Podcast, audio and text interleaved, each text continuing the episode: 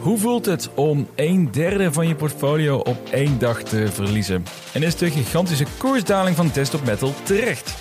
Dit is de Mr. Dawn podcast.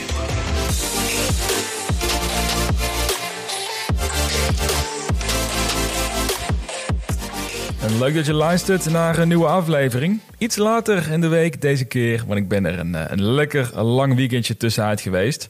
En zo'n vakantie kon op geen beter moment komen, want de vorige week heb ik veruit de slechtste dag op de beurs gehad tot nu toe. Inmiddels heb ik die dag omgedoopt tot Red Tuesday, 10 mei, want dat was de dag dat mijn portfolio 33% van zijn waarde verloor in één dag. Nou, ik kan wel vertellen dat ik uh, dit bedrag niet in een paar maanden tijd werken terug ga verdienen. Dus in deze aflevering ga ik stilstaan bij hoe ik deze dag heb ervaren. En ga ik daarna ook iets dieper in op de voornaamste reden van de daling. Namelijk desktop metal, die ruim 60% daalde op afgelopen dinsdag. Ja, is die daling terecht? Waar komt de angst vandaan? En is het een waarschuwing of een koopkans voor diegenen die willen investeren in 3D-printing? Maar voordat we van start gaan, eerst nog de gebruikelijke disclaimer. Dit is geen financieel advies. Doe altijd je eigen onderzoek en beleg alleen met geld dat je kunt missen. En vind je dit een leuke podcast, dan zou je mij helpen om een score achter te laten via de Spotify-app of via Apple Music. Nou, voordat we starten met het verhaal over de zogenaamde Red Tuesday, laten we eerst wat nieuws van de afgelopen anderhalve week doornemen. Om te beginnen met Twitter, want Elon Musk heeft onlangs aangekondigd dat hij dit social platform graag zou willen kopen.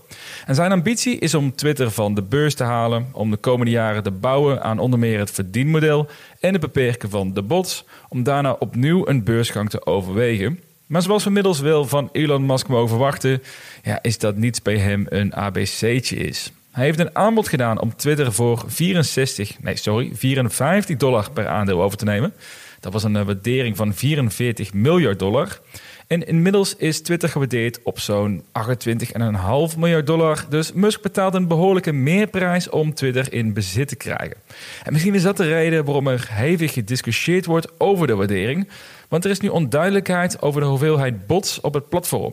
De huidige CEO van Twitter gaf aan dat ongeveer 5% van de maandelijkse gebruikers ja, niet door mensen wordt aangestuurd, maar door geautomatiseerde accounts. Nou, die accounts zijn niet te monetizen, dus Elon Musk neemt die niet mee in zijn businessmodel, uiteraard. Nou, echter is nu de discussie of de aanname van de CEO dat 5% van de gebruikers een bot is, ja, of dat wel de lading dekt. Musk vermoedt namelijk dat 20% van de gebruikers een bot is. En omdat de CEO van Twitter geen bewijs wilt of kan leveren dat zijn percentage correct is, heeft Musk nu twijfels bij het overnameprijs of het overnemen van Twitter in algemeen, in ieder geval voor de huidige prijs die daarvoor nu geboden is. En de vraag is dus, wat gaat daarmee gebeuren? Want Musk kan zijn overnamebod intrekken. Daarmee zou hij wel een boete moeten betalen van 1 miljard dollar. En daarmee zou hij wel bij de huidige koers van Twitter nog steeds een aardige winst maken. Want die is behoorlijk gestegen sinds dat hij het heeft aangekondigd. En sinds hij, hij ook een behoorlijke positie heeft gemachtigd in, eh, in Twitter. En de Twitter-directie die heeft wel aangegeven dat het eh, niet akkoord gaat met een lagere overnameprijs. Dus een leuk dossier om te blijven volgen in de komende maanden. Maar één ding is wel zeker. Hij heeft Tesla-aandelen verkocht om de Twitter-overname te financieren. Maar die aandelen die kan hij inmiddels wel voor een behoorlijke korting kopen. Want sinds zijn verkoop is de koers van Tesla 33% gedaald. Nou, zo lijkt Musk linksom of rechtsom toch te gaan winnen in deze situatie. En gesproken over de koers van Tesla, nou, dat ziet er natuurlijk zo niet goed uit op de beurs momenteel. In de afgelopen maand is de Nasdaq al met 18% gedaald. En van de grote tech-megacaps in de afgelopen zes maanden heeft alleen Apple zich goed gehouden. Al is wel de vraag hoe lang daar nog op vertrouwd mag worden, want Michael Burry, bekend van de film The Big Short, heeft in zijn laatste kwartaalfiling gedeeld dat zijn grootste portfoliopositie een weddenschap tegen Apple is.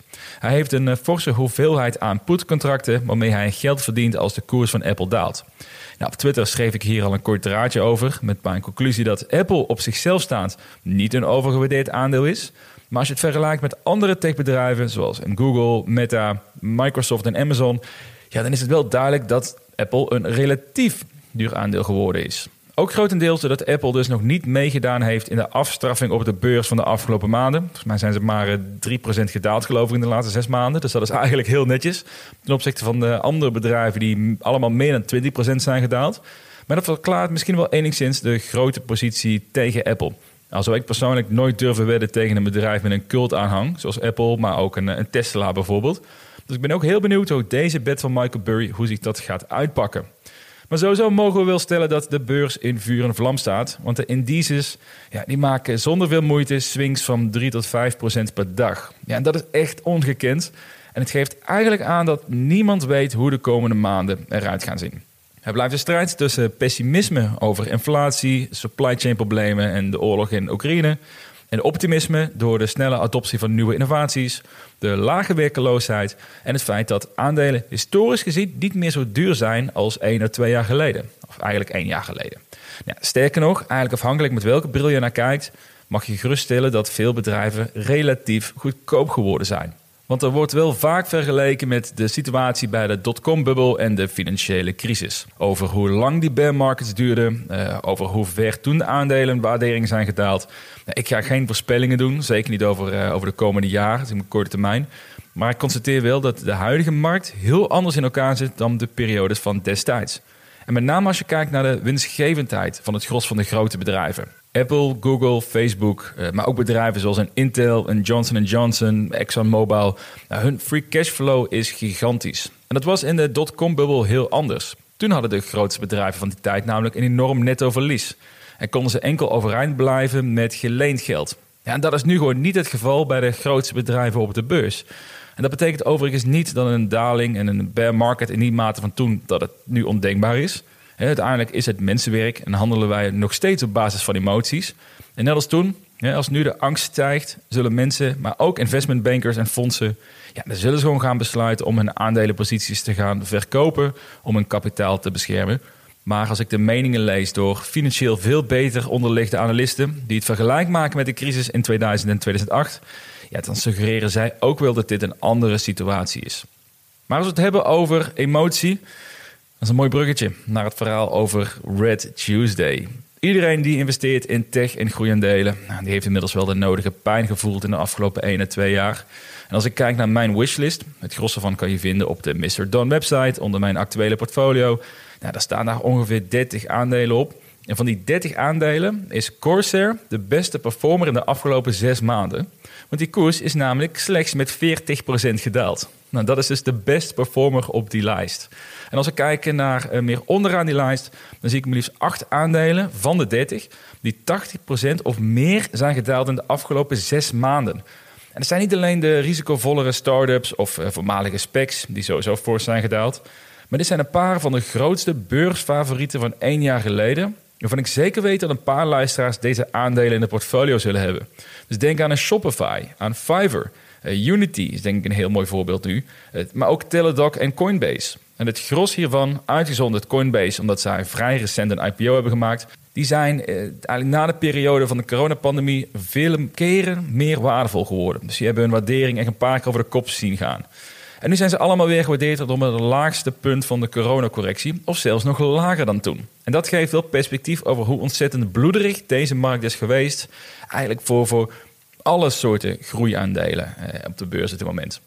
En dat heb ik zelf natuurlijk ook mogen merken. In januari schreef ik nog zwarte cijfers met een, eh, een mooie winst op mijn totale investering. Maar inmiddels is mijn portfolio ongeveer met 60% gedaald ten opzichte van het geld wat ik erin heb geïnvesteerd. En het gros daarvan gebeurde afgelopen dinsdag, de beruchte Red Tuesday. En ik neem je graag mee in dat verhaal. Want dinsdag 10 mei stond met rode letters in mijn agenda. Er zouden namelijk drie van mijn vier portfolioposities zouden hun update, eh, een earnings update hebben. Nou, Desktop Metal in de voorbeurs en Canoe en Coinbase naast sluiten van de beurs. Nou, samen waren dit zo'n 80% van mijn gehele portfolio waard. Dus je kunt je voorstellen dat dit sowieso een flinke impact zou gaan maken op mijn resultaat van deze maand. Die dag had ik een event waar ik moest spreken. Dus ik had weinig tijd en aandacht voor wat op de beurs gebeurde. Pas toen ik einde middag na het event mijn broker-app opende, ja, zag ik toch wel tot mijn grote verbazing en uh, afkeren misschien uh, dat desktop metal met 50% was gedaald. En het was sowieso een verrassing, want ik dacht eigenlijk dat desktop metal pas na beursslide zou gaan rapporteren. Maar het was dus een foutje. Ze hebben al voor de beurs, uh, beurs open hebben al gerapporteerd. Nou, uiteindelijk zou desktop metal zelfs met 60% daling de dag gaan afsluiten. En desalniettemin was mijn grootste positie die dag. Dus je kunt je voorstellen hoe ontzettend pijnlijk het is om 60% van jouw investering, van je grootste positie, op één dag kwijt te raken. En dit was in één klap zo'n 20% van mijn complete portfolio. Dus echt een, eh, een, een behoorlijk bizar bedrag wanneer ik het rood zag staan. En iets wat ik nog niet eerder heb, heb meegemaakt. En toen ik mijn Twitter-app opende, nou, toen wist ik ook meteen dat er iets aan de hand was.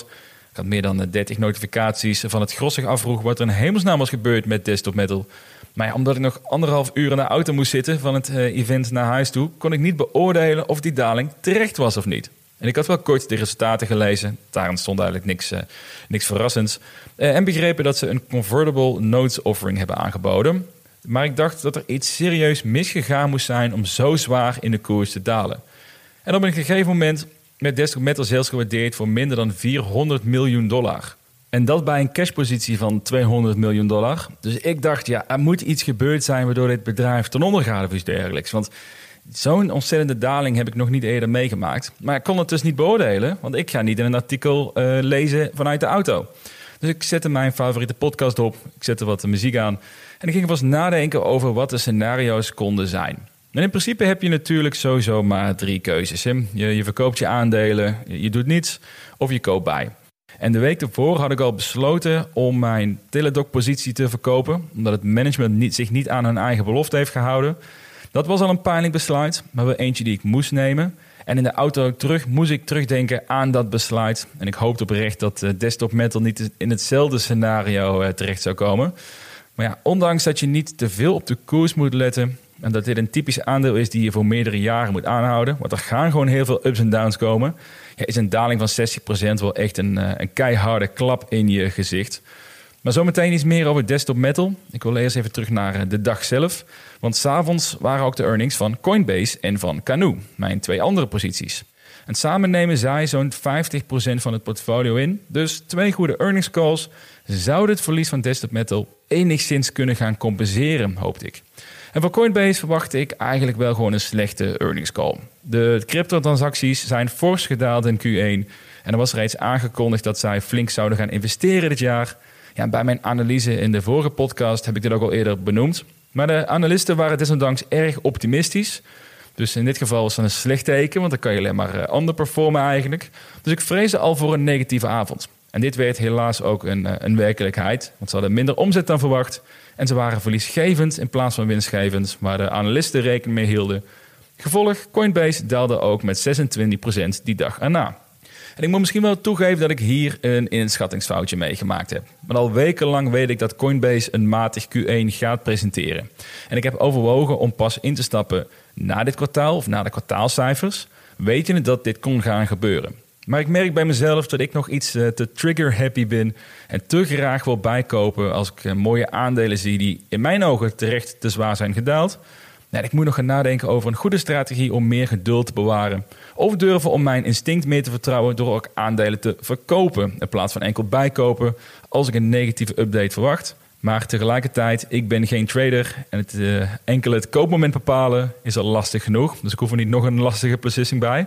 Maar dit is wel iets om over na te denken. Ook omdat ik dus al uh, wekenlang het idee had van ja, dit gaat geen fantastische earnings call worden. Maar goed, het blijft moeilijk inschatten. Want op het moment van die earnings call was Coinbase al iets van 12 miljard geloof ik waard of 13 miljard. En dat, dat vond ik al een bizarre waardering. Hè, zoals ik dus ook in de vorige aflevering zei. Dus ja, uh, hoeveel slechter nieuws kan je krijgen en hoe verder kan het nog dalen? Nou ja, uh, het kon dus nog 22% dalen de dag erna. Dus dat was nou, weer lekker om mee te maken. Dus Coinbase was ook geen succes. Was het uh, de tijd aan mijn eerste favoriet eigenlijk. Of mijn eerste uh, grote bet die ik heb gemaakt. En dat is in Canoe. Ik kon die aan de avond gaan redden.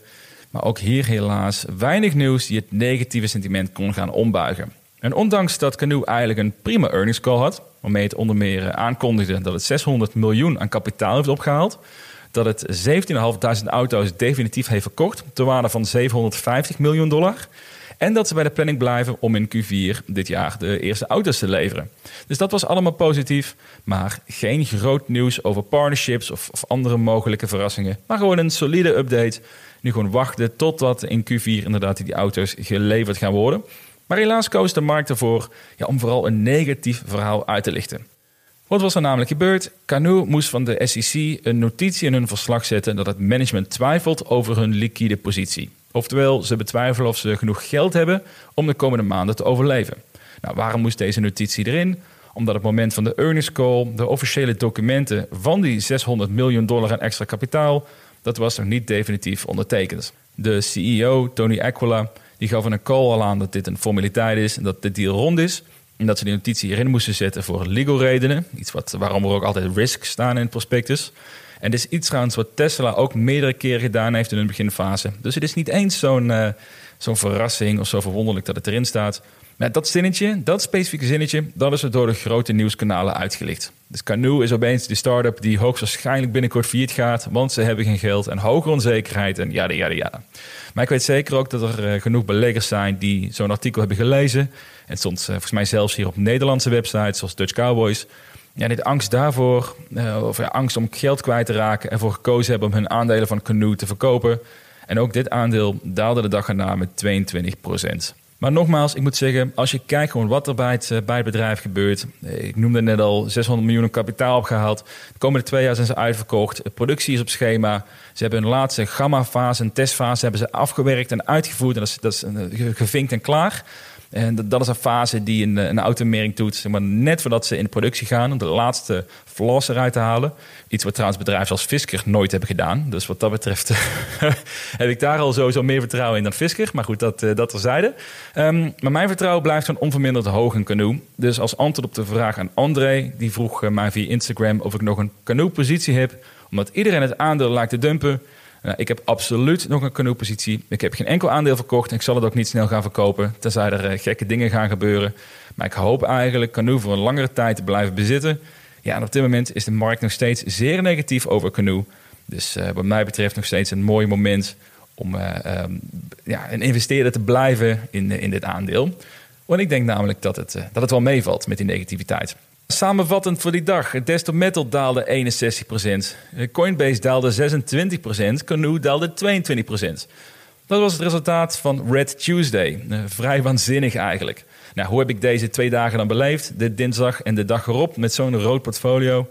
Ja, ik moet toegeven, ondanks dat ik mij geen zorgen maakte over mijn portfolio, het hakte er wel zwaar in. Je gaat automatisch terugdenken aan momenten waarbij je had kunnen verkopen, waardoor je maximaal had kunnen profiteren.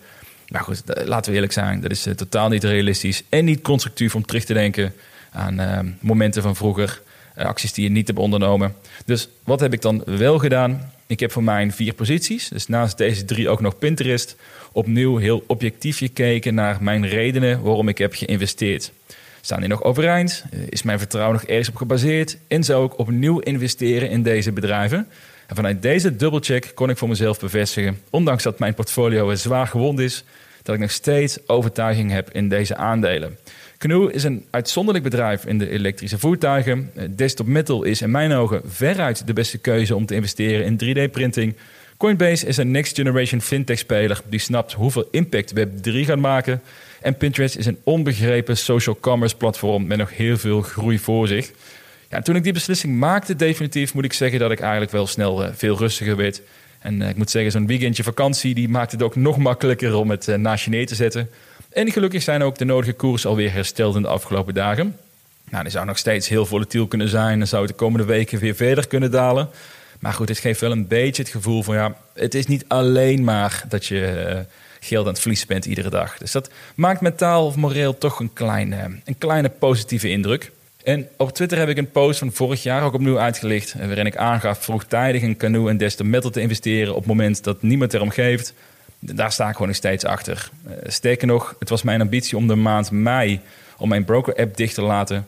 Maar door mijn overtuiging en door de kansen wat hier nu geboden worden, ja, heb ik toch, toch moeten toeslaan. Dus ik heb mijn gemiddelde aankoopprijs van Coinbase kunnen verlagen van circa 150 dollar naar zo'n 110 dollar. En mijn desktop metal aankoopprijs verlaagd van een kleine 7 dollar naar zo'n 4,60 dollar. Dus dat zijn echt significante verlagingen waar ik veel van verwacht in de komende jaren. En ondanks dat mijn 33% eh, van mijn portfolio tijdelijk verloren is gegaan, en het zal echt wel even een tijd duren voordat ik dit weer heb ingehaald.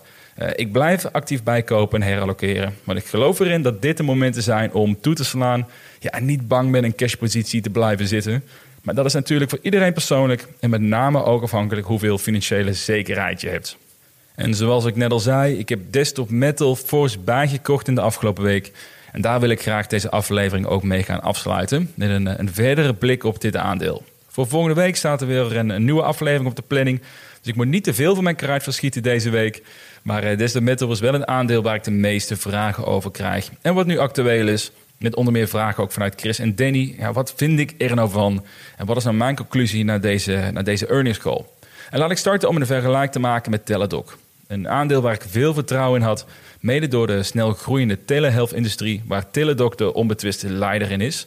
En Desktop Metal is enigszins vergelijkbaar hiermee. In de zin dat zij de marktleider zijn in 3D-printing, op industriële schaal in ieder geval, met objectief gezien de beste technologie in een ontzettende groeimarkt, waar zelfs de Amerikaanse overheid nu extra steun aan gaat verlenen. En beide aandelen kregen forse klappen na hun earnings call, van meer dan 50% aan koersdaling tot gevolg. Nou, Teladoc heb ik volledig verkocht, maar mijn desktop metal positie heb ik praktisch verdubbeld in de afgelopen week. Nou, waarom is dat het geval? Allereerst de vraag: waarom is de koers van Desktop Metal met 60% gedaald na hun earnings update? Daar zijn eh, twee aanleidingen voor. Allereerst omdat zij voor 100 miljoen nieuwe aandelen uit gaan geven. Nou, daar komt verwatering bij kijken, dus een aandeel wordt minder waard. Je zou mogen stellen dat de koers hierdoor ook 10% zou moeten dalen uh, om dat te compenseren. Maar je kan ook een argument maken dat deze extra 100 miljoen dollar in cash ja, gaat zorgen dat het kans op succes voor Desktop Metal op de langere termijn ja, dat dat sterk verhoogd wordt hiermee. Ik neig dus meer naar de tweede, naar het, het bullish sentiment voor deze actie. Want tijdens de dotcom-bubbel zijn veel van dit soort bedrijven, zoals Desktop Metal, failliet gegaan omdat ze simpelweg niet voldoende toegang meer hadden tot nieuw kapitaal. En diezelfde situatie, die zie je nu ontstaan. Fondsen en banken worden terughoudend met geld lenen. Dus je moet jezelf nu alvast wapenen om de komende jaren te kunnen overleven als de financiële markten nog kritischer worden. Een mooi voorbeeld hiervan is Amazon.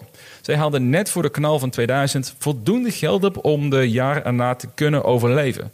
Als zij iets later mee waren geweest, had Amazon nu al lang niet meer bestaan. Dus in dit geval vermoed ik dat de CEO, Rick Volop, hetzelfde wil bereiken. Door cash op te halen zodra het nog kan, al dan niet voor minder gunstige omstandigheden, want de koers is bijzonder laag. Maar het geeft wel ademruimte om de komende jaren te overleven. Overigens heeft de CEO geen toelichting gegeven hierover.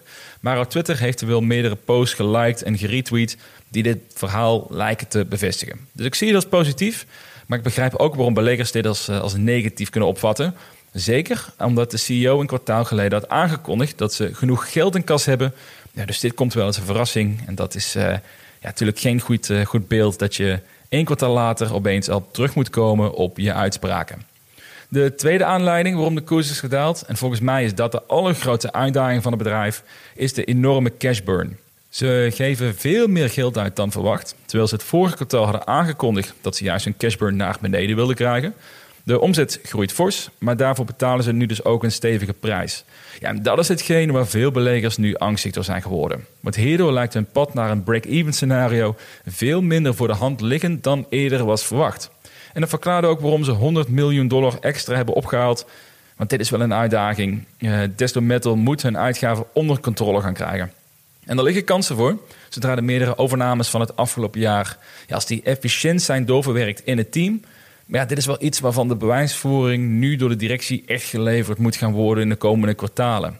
Overigens had de CEO een week van tevoren al een lange post op Twitter geplaatst. Wat best wel verrassend is trouwens. één week voor je earnings update. En ik weet ook niet eens of dat eigenlijk wel mag. Maar goed, dat, uh, dat, er, dat er zeiden. Het zal wel door de, door de ballotagecommissie zijn gekomen. Maar strekking van zijn verhaal was dat Desktop Metal de ambitie heeft om in 2030 10% van de 3D-printingmarkt in bezit te hebben. Dus dat komt neer op een omzet van 10 miljard uh, pak een beet. En de CEO gaf aan dat dat de horizon is. En als daarvoor extra investeringen nodig zijn, dan so be it. Dus het is geen verrassing dat de cash burn hoger is en er meer geld nodig is. Maar dat maakt dus dat deze investering ja, nog meer gepolariseerd is dan voorheen. Ik denk dat dat wel goed is. Dat is in ieder geval mijn conclusie om, eh, om te beseffen. Desktop Metal wordt met deze strategie of de marktleider, of misschien beter gezegd de, de Apple van 3D-printing. Ik denk dat dat ook wel een uh, ambitie is die ze hebben uitgesproken. Ja, of ze redden het gewoon simpelweg niet, of ze redden het niet snel genoeg. Ja, en dan zal het bedrijf waarschijnlijk verkocht gaan worden aan een HP, eh, puur voor hun intellectueel eigendom. Dus dat zijn nu eigenlijk de twee richtingen. En voorheen was er voor mij ook nog wel een scenario denkbaar. waarbij ze zeg maar, gestaag zouden uitgroeien naar een bedrijf. die nou, pak een beetje 4 of 5 miljard dollar waard zou zijn in 10 jaar tijd. Dat was voor mij een aannemelijk scenario. Maar nu wordt het dus eigenlijk meer een alles of niets. En ik denk dat het nu een scenario is, is dat ze eh, zeg maar, praktisch failliet gaan of, of overgenomen worden voor een kleine fee.